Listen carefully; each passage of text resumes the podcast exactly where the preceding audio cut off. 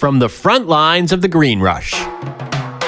This is Green Entrepreneur, where business owners talk about how they found success in cannabis and how you can too. Hey, everybody, welcome to the Green Entrepreneur Podcast. My name is John Small, and I'm the editor in chief of Green Entrepreneur. And my question for you today is Should you run your company's marketing campaign like a political campaign? And our guest, Phillip Stutts, says absolutely. And he should know from whence he speaks because Philip is the founder and CEO of Win Big Media. He has over two decades' experience working on political campaigns for both parties, and he's contributed to over 1,400 election victories. That's a lot of victories, including three U.S. presidents. Now he's got a new book. It's called The Undefeated Marketing System How to Grow Your Business and Build Your Audience Using the Secret Formula That Elects Presidents. And in the book, Phillip shares his five step marketing formula that is used by winning presidents and successful companies to help grow your business. And I thought it would be really interesting to bring Phillip on to talk about how you can apply his marketing system to your cannabis business. So, Phillip, welcome to the show. All right, John, good to be here, man. Thank you for having me. I'm excited. I'm super intrigued with the cannabis industry. We've had a lot of people come through our company. A lot of them fall off the radar very quickly. This is going to sound probably very familiar to you. it, you to, to me and to people listening for sure. Feel like it's a gold rush, and they quickly realize it's a long term commitment and play in the industry and the best are the ones are the ones that make the most money and succeed and, and have the best products.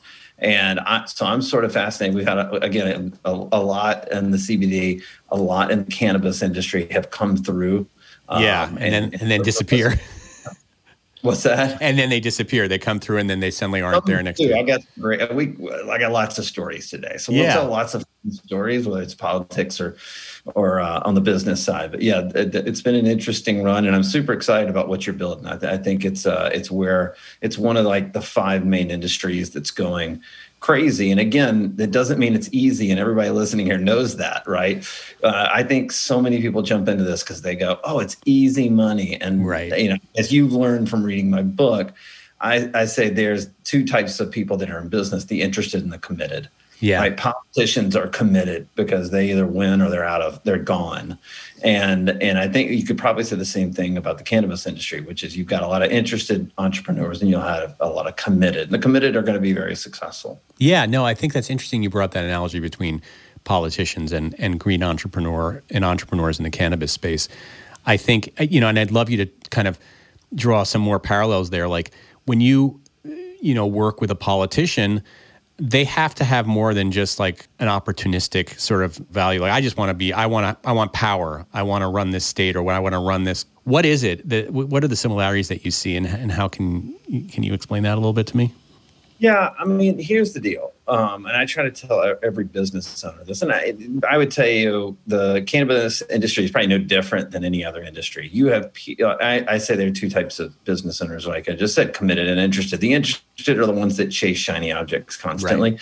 They can't commit to anything, and ultimately they just have failures after failure after failure, and then they may have one little bit of success but they can't they can't stay focused on the success. They they keep going down these right. weird rabbit holes that don't give them anything. And and you find this in politicians a lot. You know, I always say the politicians that tell me I don't need to raise money because I'm what I'm going to say is so important. And you go, mm-hmm. oh boy, they're, they're, they're never going to like. I'm sorry, you you don't like to.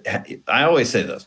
I really don't care what people's politics are, and I really don't care what you believe in the system or the rules that we have. I'm telling you how it works, right? So this isn't a judgment. It's that in politics, if you want to win, you're going to at least it's one of the core pillars. You're going to have to raise money. You just can't just run out there and think anybody cares about what you you know what you're running on. So there's a little similarities, but we can kind of jump in. I'm yeah. sure a lot more. We'll, we'll give yeah, we'll get. Well, I'm sure you're going to see yeah. a lot of similarities. What is what makes your approach so unique? you know, like what do politicians do that companies don't, or at least the politicians that work with you? What are they? yeah. So the, it's a really good question. I don't talk about this a lot. I, I talk. I did write about a little bit in the book, but no one really asked me that question. But w- what happened was, I've been in working on political campaigns since 1996. Hmm. Yeah, I, like you said, I've been a part of 1,433 election victories, including wow. three, including three presidential wins. And so, a couple years ago, you know, you you you're going to laugh at this, and maybe people out there will laugh at this if they're of our generation. I think when you get to like 38 to like 42, you you sort of have a midlife crisis in life, and everybody kind of has it. And sometimes it's major, sometimes it's minor, but you you kind of question like, where am I going for the rest of my life? Because the whole your whole life until you're about 38 is like going up a roller coaster. You're you're just going up, you're ticking up the roller coaster, and then you hit this 40 this average 40 age and then all of a sudden you get to the top and you go oh shit because you're looking down and you're like this is all there is the same thing. Yeah. Right and some people go out and buy harley davidsons and some people start cannabis businesses and some people you know go cheat on their wives and and i just said man i want to go prove the formula that we have in politics and, and go build businesses that in the, in the same mechanism in the same way we build politicians and political campaigns. And that's really was my midlife crisis and that i'm 47 now. So this is about seven eight years ago. And uh, I had a rocky road at the beginning. Uh, I didn't really have a systematic approach to the way we were approaching businesses. We were just running a bunch of political tactics into uh, corporate marketing. And trust me, it was wild. We had a lot of people that loved it and it worked for a lot of businesses, but it didn't work consistently. And we had landed one of the biggest clients ever. They were an eight figure supplement company going to nine figures. Mm-hmm. And they came to us and they said, We're fascinated by how politics works. We think, you know, this this ability to market us like politicians would be super unique in the marketplace. And I said, let's go do it. And we started having a lot of success for them. And then one day they asked us to run a campaign on their most successful supplement. And they wanted us to run an Instagram campaign on it. And I said, sure, let's go. And so we got professional photographers and we took pictures of the supplements and, you know, and made it look great. And then we mocked up a bunch of ads and then we we showed it to the business owner. And he looked at us and he said, you don't get my business. And I went, Excuse me? Like, what are you talking about? And he said, Phillip, if I put a picture of my supplements on Instagram, it would ruin an algorithm that I have spent five years building. Mm. You have a human in every picture or you're dead. How do you not understand that? And I went, Oh, my God, I'm so sorry. We'll, we'll fix this immediately. You know, uh, this won't happen again. Let me get, I'll get back to you in, in two days and we'll have this all fixed up. That was actually the last time I ever talked to that business owner because he ghosted me. Mm, and I, I literally locked myself in my office when he ghosted us. And I went, I got to figure this out because we're having great results with some people, but inconsistently. And so I, I literally wrote a question down in my notebook, John. I wrote down, what is the formula? What do we do exactly in political campaigns that can apply to businesses? And then the second, the follow up to that was like, is there a formulaic approach? Well, there is. And the fact is, is that nobody in the political marketing or advertising industry has never laid out that approach before. It's just inherent. Mm. It's just five step system that we all use, all professionals. There are a lot of un- amateurs out there that don't follow it. But if you're running US Senate races and governor's races and, and presidential campaigns, you absolutely follow this five step system. And so I mapped out each of those steps. And then I said, how could this apply to businesses? And then about two weeks later, I emerged from the cave and I went to my team and I said, every client of ours right now, you need to get in touch with them and tell them that we are not going to be working with them in the way we have in the past anymore. And I said, we are going to follow this five step approach. And I've got to prove this theory of mine. Mm. And that was really hard because our team had happy clients. And then you're going to up in what they're doing and tell them, hey, take a risk on us with your money. Right. But they all did. And, you know, here we are, you know, five years later.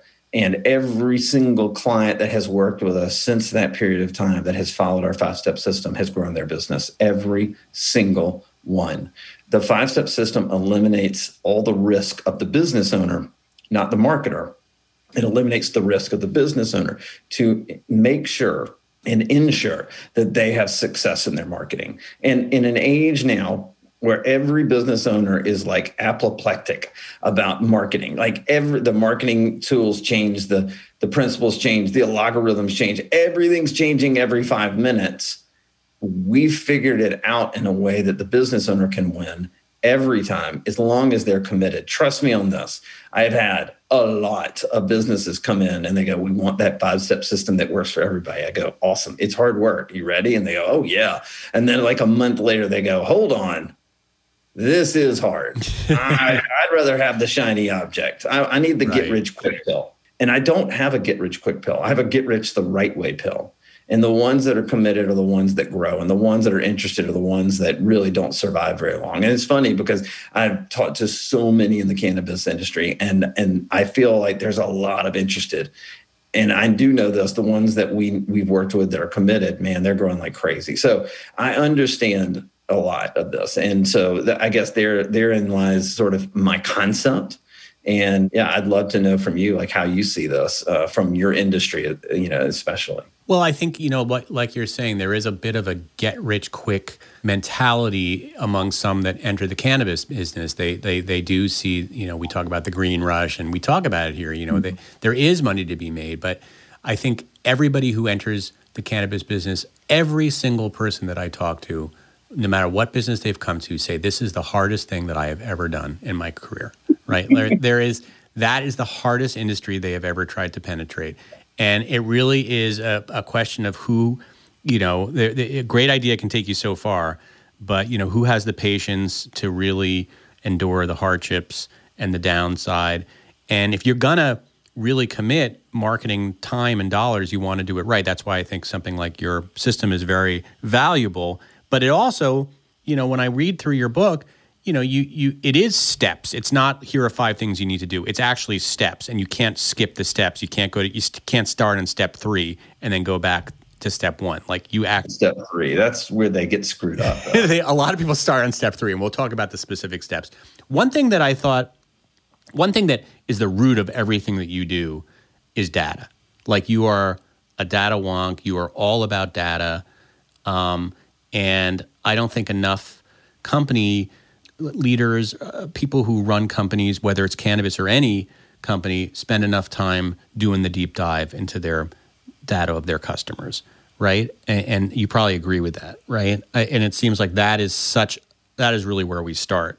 There are no accidental cus- uh, companies in this world anymore. I'm right. sorry. They're just not. The ones that are succeeding are either the ones that have VC money behind them, private equity money behind them, or they've got personal financing behind them. And I don't mean that you're screwed if you don't have money behind you. I think anybody can. Uh, listen, I have no VC, I have no equity. I personally have funded all five of my businesses. Uh, my wife wants to kill me for it, but I have personally funded all of them and I have no debt and I've built it into we're we're approaching sixty million dollars in, in business in the last six years, and we'll hit hundred million in the next two years. And I did that without any outside funding, so I certainly appreciate that. But the reason I bring that up, especially in the cannabis industry, is this: it has nothing to do with VC or private equity, but I use that as a uh, as a marker because all of those investors are relying on data and analytics and they're playing money ball with their businesses. Mm-hmm. They're not taking chances, they're eliminating risk along the way. And so the reason we've been successful on the corporate side is because we're playing money ball with marketing. We're not sitting around like 99.9% of marketing agencies and saying, man, this cannabis company is awesome. Let's think of a great brand and then, or some ads and some messages that will really work for them. These are all guesses. And what I'm doing in the way that I'm obsessed with data, and we can get, get into what I mean by that specifically. Yeah. So I think when people understand how I look at it, it's going to be very, very, very eye opening. But the, the way I look at it is that is a totally idiotic way to market a business. The way to market a business is to have a very clear understanding of what your customer wants and what they need, not from, we know what they want, we know what they buy. No, I'm telling you, there is there's a moneyball approach to this that's vastly different than anything you've ever thought about. And the point I'm ultimately making is nothing that comes out of my company or my shop helping other businesses is guesswork. Mm-hmm. We know exactly what the customer wants. We know exactly what platforms they're on. We know exactly how to talk to them. And the reason we know that is because we've invested in more data than probably any other marketing agency in America. And, and you know, if you want, I'll walk through what that means because yeah. I think it's important. Yeah, please do. I mean, that sort of takes us right to step one, which is really take a deep dive. You say a deep dive into your target customer, your target market.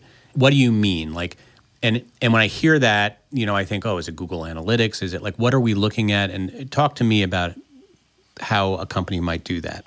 So here's how I, I I did it, and then we can talk about people that don't have money how they yeah. can do it. The way I've done it is this: I realized the importance of data and analytics five years ago, and I said this is the backbone of everything that's going to work in the future in in marketing. And you know, I'm gonna I'm gonna be the dominant one in the marketplace. So I went out and created a partnership with the largest data collection, analytics, and AI company in America.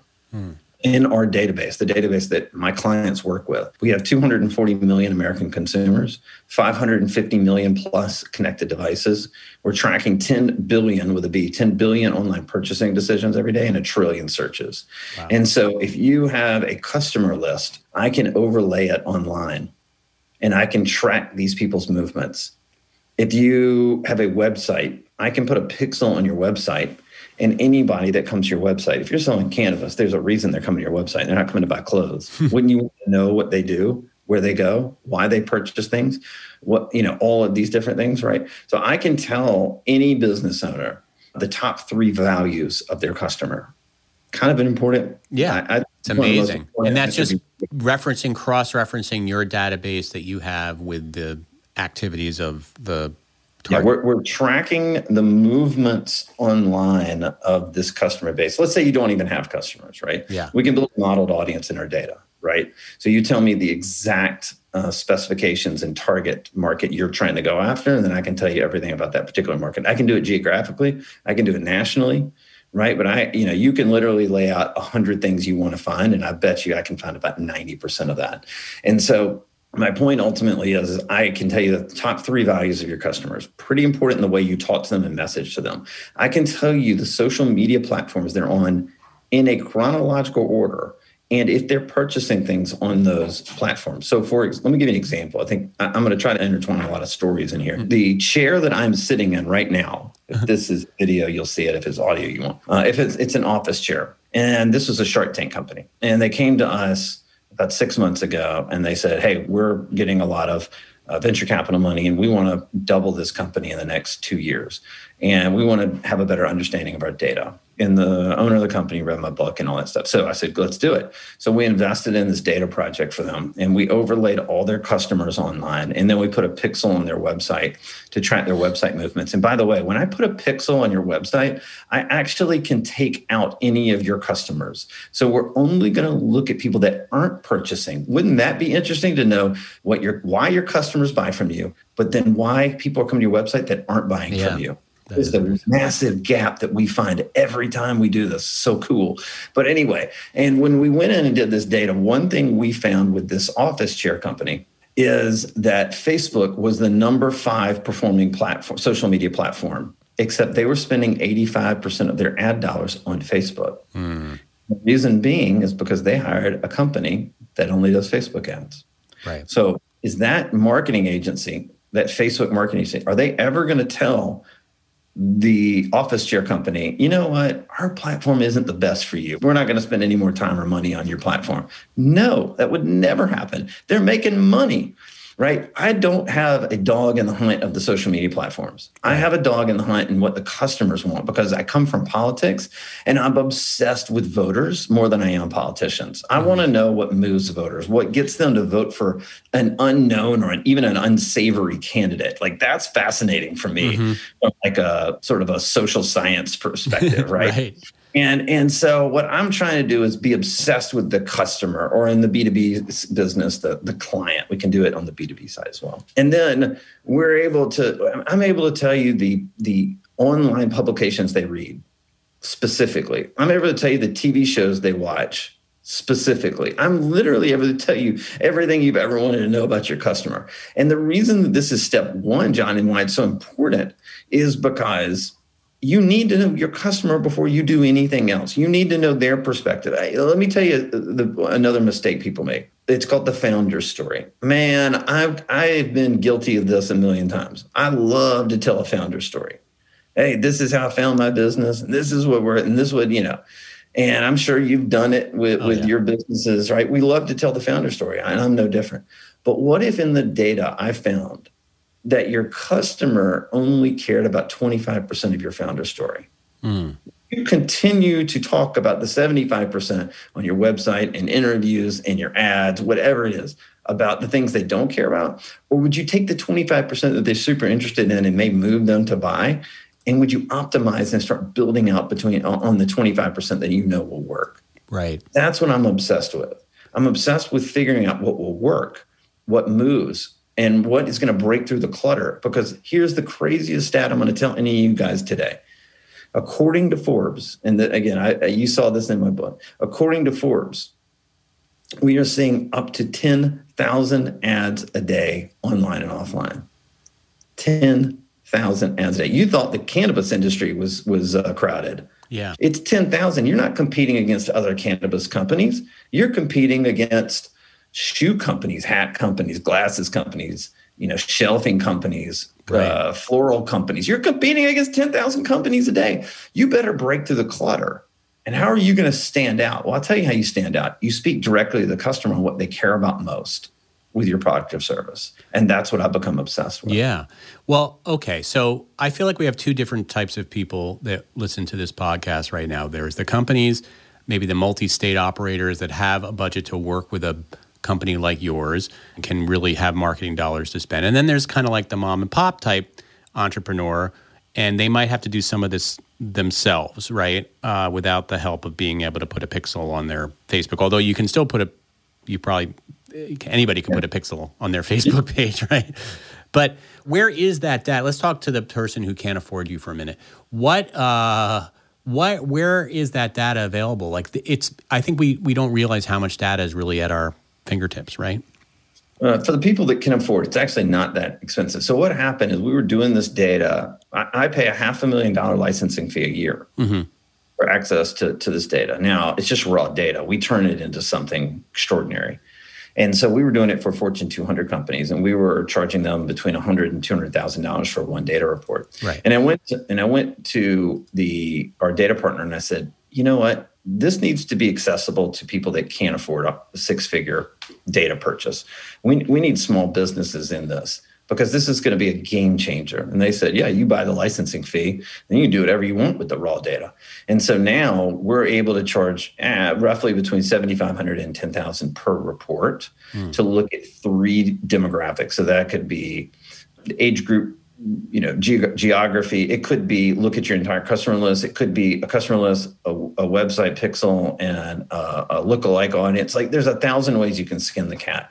But i basically have taken that down and get allowed small businesses to get this data the same data that companies like disney Amazon, Hershey's, TurboTax, DaVita Dallas Systems, which is a Fortune 200 company. These are companies that are paying over, they're paying six figures for this data, and I can do it for about 10% of that, for literally reduce the cost by 90%. Oh, wow. And so if you think that that's too expensive, I get it. I understand, right? We work with a national pest control company and they had then they came to us. They they dominated the market for years and then they weren't dominating. They couldn't figure out why. So they said hey we want to look at our customer data and figure this out. They had actually over the previous two years in the southern region of the united states they had spent about $2 million on marketing and they had lost one point or no i'm sorry i did this wrong. I said the numbers wrong. They they'd spent 1.8 million dollars on marketing. They lost 2 million in market share. Mm.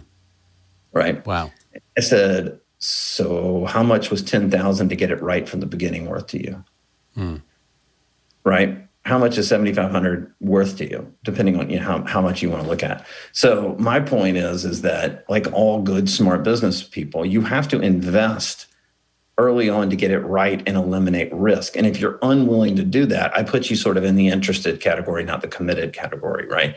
So, but if you say, look, I don't even have $10,000, then you got to be scrappy like like I was in my own companies when I had started my companies with literally I started my com- my first company with an $100,000 loan. And again, we turned that into over 60 million in less than 7 years. And so the way you have to be scrappy. How do you do that? You're right. You can put a pixel on your website. It doesn't cost you anything. You can get that data and you can track it. You can go to, like you said, Google Analytics, Facebook Analytics. You can run tests and see what people are buying and what people aren't. You can do mail survey or, or MailChimp surveys to your customers and then incentivize them to take it because no one's, no, no customers yeah, going like, to take a oh, survey. Oh, good, a survey. Can't wait. Yeah. You can actually look at the things that people are buying the most and then go to those customers and say, hey, 10% off your next purchase of this particular product that you're buying all the time if you fill out this survey and tell us X, Y, and Z.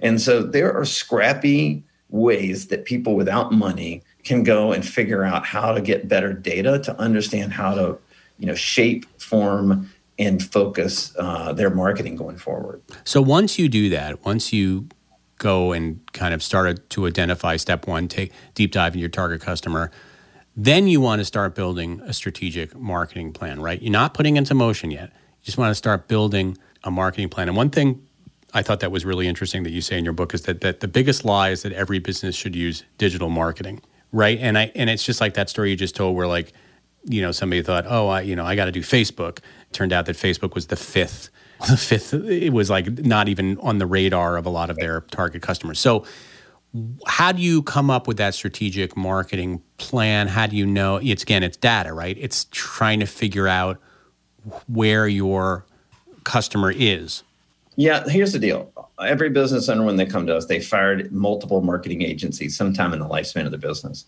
And it's because I go, What have you been doing? And it's all tactics based. Hmm. If you're a good business person, you start out and you build a, a business plan for your business. Well, it's the same thing for your marketing. Why would you do anything different? Why would you just run out and spend a bunch of ads on Google and Facebook and all of these things? I mean, again, you can guess right. I'm good. That, that happens. Absolutely. But why would you want to even do that. Why would you risk the capital you're putting into your business and get that wrong? And so for us, before you do anything else after you get the data, is you got to put a plan in place. And that plan can be what are the messages that are going to work? Who's the market we're going to target? What's the timeline we're going to do it? What's the budget? How do we want to get to our ultimate outcome as a company and meet the vision of the company. It's got to have a real strategy around it. And you know, I'll, you know, let, let's go to the let's go back to the chair company, the office chair company, right? And you know, the the interesting about thing about them was in the strategy plan that we looked at. I said, I'm not eliminating spending money on Facebook, but if you knew Facebook was the fifth performing platform, then why would you put in 85% of your dollars there? Maybe it needs to be 20% of your dollars. And then spend the other 80% in more effective platforms. The number one social media platform for that company was Pinterest. Hmm. Pinterest is predominantly women, but women during the pandemic went back to work, but they worked from home and they were buying office chairs and they were on Pinterest. Why were they spending so much time on Pinterest? Because have you heard? Let me ask you this, John. Uh, in the world of data breaches and social media can, and, and you know cancellations and wokeness and all that stuff, have you heard of anybody being canceled off Pinterest? no, Pinterest is definitely like the sort of like gentle giant. Nobody's like, yeah, nobody's and like, God, I can't believe Pinterest banned me.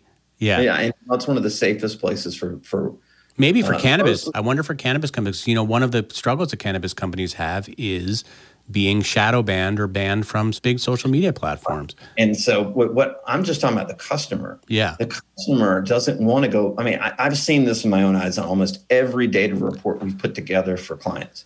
Facebook is still where 80% or, or more of eyeballs are. Mm-hmm. People are using it. They just aren't buying anything on Facebook anymore. Mm. They they don't want to give their data to Facebook. They don't want to, you know, buy an office chair and then the owner say something wild and crazy one day, and then all of a sudden the you know all of a sudden their purchase is going to be exposed, and then they feel like they're going to get canceled. I'm serious. Like this is when you look at everything that's happening right now, you know, they don't want, they don't trust Facebook to secure their data. They think they're hmm. stealing mm. their data constantly, and they kind of are. Yeah. And so when you think about it, they go, you know what? I'm not buying anything over there. I'll still scroll the news feed, but I'm actually going to go over to Pinterest and I'm going to check out and create, you know, uh, boards and things I like and all this stuff. Now, again, mostly predominantly women, but they weren't targeting women. They were targeting men and women in all of their ads. They were having a single ad, but men and women react differently to right. things. I know this is shocking, probably going to cancel me for it.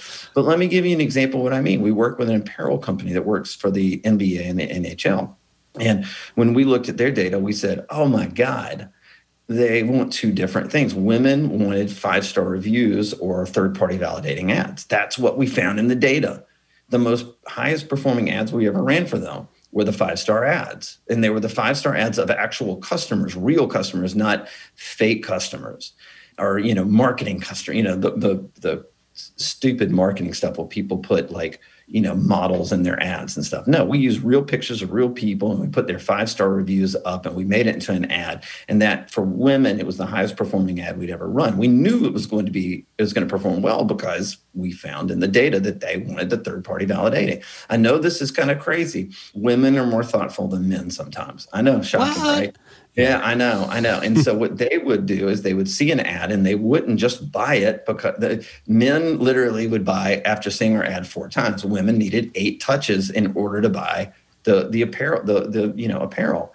And so they were more thoughtful. They wanted to do more research. They wanted to make sure before they bought it that it was going to do everything it said it was going to do. So we had to serve ads that made sure they felt that way. On the men of this same company, totally different. We actually have invented a concept called comparatizing. I talk about it in the book, but basically it's the concept of the negative political ad, but we've turned it into something that's more positive for the corporate ad. And that is we find a distinction in the data between the company we work with and their competitor. And then we run ads that don't offend anybody, draw some kind of humor, but point differences that make the customer go, ha ha ha, yes, I'm loyal to them. So for this particular company, we found out that their customers, mostly men, did not like cheap athletic wear. Hmm. So we said, okay, well, the, so the company was like a competitor to Lululemon, if that tells you anything, right? Right. And so we said, okay. So we ran an ad that said, don't buy your clothes from a shoe company. And then the tagline was just don't do it. Wow, I like that. That's you're clever. you're laughing. Are you? Or John? Are you? Um, are you? Are you? Did, did that offend you in any way? I am upset. Uh, I, I as a Nike investor. Uh, no, no, no. I thought that was great. That's great. Nobody is offended by that. You're right. right. It's a shot at Nike without saying Nike. Their their customer market in the in the, the market that we actually targeted for this ad, which is men, they looked at it, laughed, and it drew loyalty to the product we were selling because they didn't like cheap athletic wear. Right. And it was also a way for us to group together Adidas and Under Armour and Nike all together. And then, of course, the Just Don't Do It was a great tagline, yeah, right? Smart. And that was the number one performing ad in the history of the company for men. And we got a purchase after four, basically on average, about four touches. They saw the ad four times, and then they, on average, that's when they bought. And the reason I keep coming back to this: people buy for different reasons. Mm-hmm. Women and men sometimes buy for different reasons, and so you need to know those reasons and then market to them effectively in a way that that resonates for them. So you got to be unique and relevant in the marketplace to the customer from their perspective, not yours and that's the key to the whole. And you can test this. I mean, one of the other steps you talk about is test the, the, the, the messaging to prove what will work. And you and you say, you know, this doesn't have to be expensive. You can do low risk marketing campaigns and ad testing. And and you re- very much recommend people start small, right? Like maybe, you know, buy a cheap ad on Pinterest. I don't know if you. I've never used Pinterest. I don't even know how to how to how to leverage Pinterest. I'm, you put Pinterest I, I on my radar. Suddenly, I'm fascinated with Pinterest. Um, yeah, I'm a marketing agency that can help you.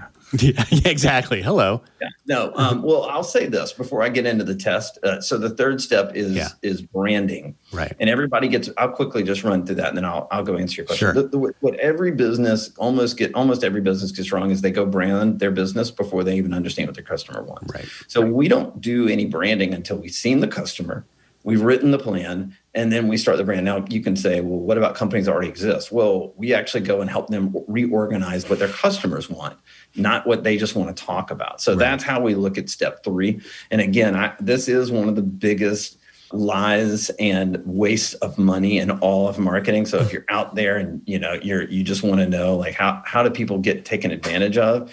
Any marketing agency that says you need to brand first before you even have an idea of what the customer data looks like. Those people are just in it to make you make a lot of money for themselves. Yeah, so good, I don't good red flag. Third, huh? That's a good red flag.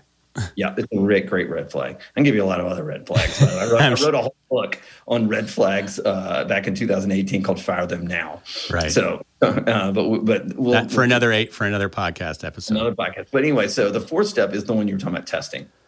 Look, let, let me go back to politics. When a politician decides they want to run for office, 99% of them are not self-funding multimillionaires that can drop $20 million on a race. Just not how it works. You see this in the news, but that's not normal. That's not how it typically goes. Typically, the politician is like the ultimate startup company. They have no money to start and they have to raise a ton of money. And then in politics, we just have to spend it all in nine months, like raise it and spend it all in nine months, right? Millions of dollars. And so one of the ways that we got around this, or the ways that we work within this five step system, is we had to do low budget ad testing based on what we found with voters in the data. And because we didn't have the money so we had to do it. So you know we we one of the concepts we do is uh, we do a lot of testing with small like uh, graphic design or still still graphic uh, ads stuff that you would never click on on your phone. Mm-hmm. but if the ad is so good that you're willing to like oh i'm going to click on this ad uh, that i'm seeing on my phone then you know it's a really good test ad. But it's an inexpensive way that you can do that. And yeah again i, I typically you know it depends on the, the size of the business and how far they are in their life cycle and a lot of other factors. But we typically see on the step this is step four by the way for everybody. This is yeah. the the testing phase. Uh, so again let me tell you where marketers get this wrong. Again they sit around a table they brainstorm and then they go hey let's go test all of these ideas. And then they test all these ideas and they find the ones that maybe work right? I don't sit around and guess my testing concepts. Uh, i look in the data. I know exactly the top 10 ideas that are going to work and then I'm going to test them because I'm going to find one that blows to the roof. So um, I'm not. I want to make sure anybody listening. I don't care if you hate Trump or love Trump or whatever. I'm not. This is not about anything like that. I do want to give an example of one of the things that Donald Trump did in the 2016 election that won him the election. Mm-hmm. They were in the step four, and they would test one ad that they knew, one message they knew would work. They would test it on Facebook, 162 different versions of one ad. Wow. They have a, gray, a green background, a red background. They have a man in the ad, a woman in the ad. They have different fonts, different font sizes. The font would be in the right corner, the left corner. They would have 162 versions, and they could never tell you why exactly eight or nine of them blew through the roof, like to such a degree. It told you with absolute certainty that these ads are going to work and, and, and get us either raise us money or win over undecided voters. They just knew it'd work right? And that's why you have to do this testing phase. But they were testing concepts they knew would already work. Yeah. So, for example, on the corporate side, we work with a uh, with a protein powder company, and we you know found uh, ten different things we wanted to test in this step four process for us. And then um, one of the things we two two things we found in the data. One was their customers were fifty percent were ve- uh, vegan vegetarian, and uh, we also found out it's something like 62 or 72 percent now i can't remember but it was like 62 72 percent of the market hated soda Hmm. Like, how in the hell are you supposed to know that if you're just guessing? Yeah, how would you know? Yeah. Right. So we did, 10, we did 10 different test ads for them based on what we found in the data. The top two ads were number two, the vegan vegetarian ad. And it makes sense. That's 50% of your market. Uh, that worked really well. Number one ad we ran was another again i kind of coined the term called comparatizing. It's a comparative advertising but it's you know a, a nicer term mm-hmm. going on your competition. But we ran an anti-soda ad. And the reason that's important is none of these customers in this protein powder company were going to be offended at an anti-soda ad. Yeah. none of them.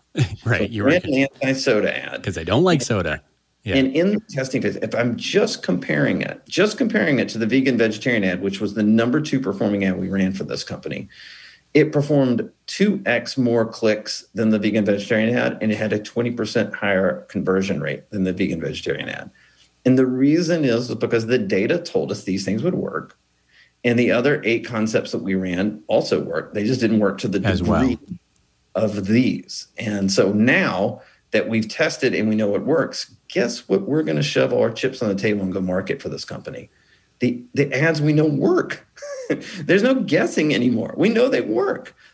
And that's really how we work through this sort of five step system. Right. So we, we've kind of hit the fifth step, which is really the launch, right? I mean, so you know and then and then be be flexible right i mean by the time you get to the launch period you pretty much know who your target audience is what the messaging is that works the best. You've you've com- compart what is the word again compartmentalized it isn't it? it's a comparative yeah. comparatized comparatize um, yeah um, but you have to wait right you have to have that patience and the step but between step one and step five we're talking like a, there's a few months in between that like right this, there's no we've really we we've begun to to try that we say this is our manufacturing process and we've got to show you know there's a great thing on uh, michael dell at dell computers who originally it took like 120 days to get a computer made when you ordered a Dell computer, you know, when he started. Yeah. And now it's like within five seconds, the computer mm. is ready and out the door. Right. Right. And and I think I'm always obsessed with that sort of manufacturing side. So how do we cut that down? So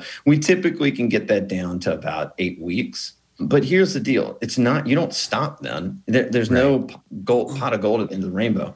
We work with there are four companies we currently work with one is a, um, a regional furniture chain, and they're a 107 year old company. In uh, the last six months, they've had the greatest six months in the history of their company ever. Yeah. We've been working with them for 15 months now. But in the last six months, greatest months in the history of the company, because all we're doing is playing Moneyball with their marketing. We're optimizing every single month on what works. We're taking out what doesn't, and we're doubling down on all the things that work. Right? We work with a grain-free granola company. Hmm. Uh, the Black Friday, Black Friday in 2021 this 12 year old grain free granola company had the greatest Black Friday sales in the history of their companies. We started working with them in July of 2021. So it didn't happen overnight. Right. Um, but we work with a law firm out of New York City, been around 27 years. Uh, two months ago, they had the best month in the history of their company. We worked with them for three years now. And then finally, we work with uh, this pest control company. And again, uh, in month six of working with us, they had the greatest month in the history of their company. And so these, this isn't me. This is a. I'm just eliminating risk with mm-hmm. the dollars of the the business owner and making sure they spend a little bit money up front in order to ensure massive gains on the back end. Some business owners love this approach, and some business owners want the get rich quick pill. And I, I don't have it, but I have get rich the right way pill, and that's how we approach it. Right. You so you said you have had some cannabis companies, CBD companies come in to your business. Mm-hmm. Is there is, do they face a different set of challenges? I mean, we I think we all know in the cannabis business some of the challenges we face that traditional companies don't face as far as advertising, right? right? I mean, it, you know, this is a this is a product that is illegal federally, uh, so you know there are a lot of restrictions on it. Is there anything advice that you can give to these companies that might be a little different than some, you know, when the more, more traditional companies come to your? Um, I mean, a couple factors. This may not fit into the box of what they're selling, but I think people want to know it's safe. Mm-hmm. Uh, think we live in a very the one thing we find in all the cannabis data we've been looking at. I trust me on this. I'm, I've probably looked at more cannabis customer data than anybody in America. Oh wow! And and so I would tell you the like when we we've gone through, we talked about this the the data breaches, the cancellations. When we talk about COVID and how it's divided the country, like the one factor is that okay, if I'm going to ingest this, how's it how do i know that i'm going to get all the benefits and not and it's going to still keep me safe? Mm, that's interesting. And, and, and, and frankly it's about trust. Right. trust is is the biggest issue. So we work with a cannabis company that has a, a really trusting name brand right and so we're capitalizing with them on that particular brand because the data says they people know the brand and they trust the brand. And then everything we say is you can trust us basically and all the ads and it's crushing for them right now. So that's awesome. that that's how you've got to look at it. Okay. All right. So if people want to work with you Phillip uh, what's the best way to to Look, look the, the, I don't. You, you need. We need to figure out two things. Can I work with you, and you can you work with me? But right. what we have is a uh, a free uh, consultation with my team to to for it's called you, you go to phillipstutts.com slash insights it take you less than 30 seconds and basically you fill out a form online again less than 30 seconds but my team will do a call with you and you can talk about the data you have or the modeled or lookalike audience you want to look at and my team will tell you what we could see in that data where is you know where is it regionally and all the things you want. And then give you a free consultation on how that would look to, to work with us. You don't have to pay for that. Uh, if at that point you feel like it's a good fit and we do too then then you can work with us. Um, you can also just go to phillipstutts.com uh, I have a, a marketing insights uh, email I send out every two weeks, and I have a podcast called the Undefeated Marketing Podcast, where John, all I do is give out free tips. Mm uh, tactics that people can implement in their business that we're finding in the data that don't cost you anything. So you can spend eight bucks on my book. You can get a free marketing tips newsletter that that gives you a lot of tips, and then you can uh, you can listen to podcasts, which is free as well. And I don't solicit anything over there at all. And if, if you find all that valuable, that's all for about eight dollars total. Yeah. Well, I do appreciate. It. I appreciate that you give a lot of uh, advice away for free, and I think, but uh, you know, and I, and that is appreciated, uh, and also smart marketing. so uh, to build trust too. Yeah. All right, Phillip. Thank you so much for joining the podcast. It's been fascinating. Lots to digest here. I really recommend Phillip's book, The Undefeated Marketing System. Hope to have you back. Man, I'd love to. Enjoy the awesome. conversation. Thanks, man. Thank you so much. That was really interesting. Awesome. All right. Thanks, brother. Take yeah, care. man. Nice to meet you. Nice Let to meet you. For you. Okay. Yeah, I really will. I'm. I have a few businesses, and I God, I would just love your services. But you know, I got to figure out which one is the one that I want to invest the most in. Not Green Entrepreneur because that's not a company that I own. right. They can spend their own marketing dollars. Um, no, I get it, man. Yeah, I'm sure. Do you have any podcast clients? Uh, in what regard? Like people who have podcasts and want to.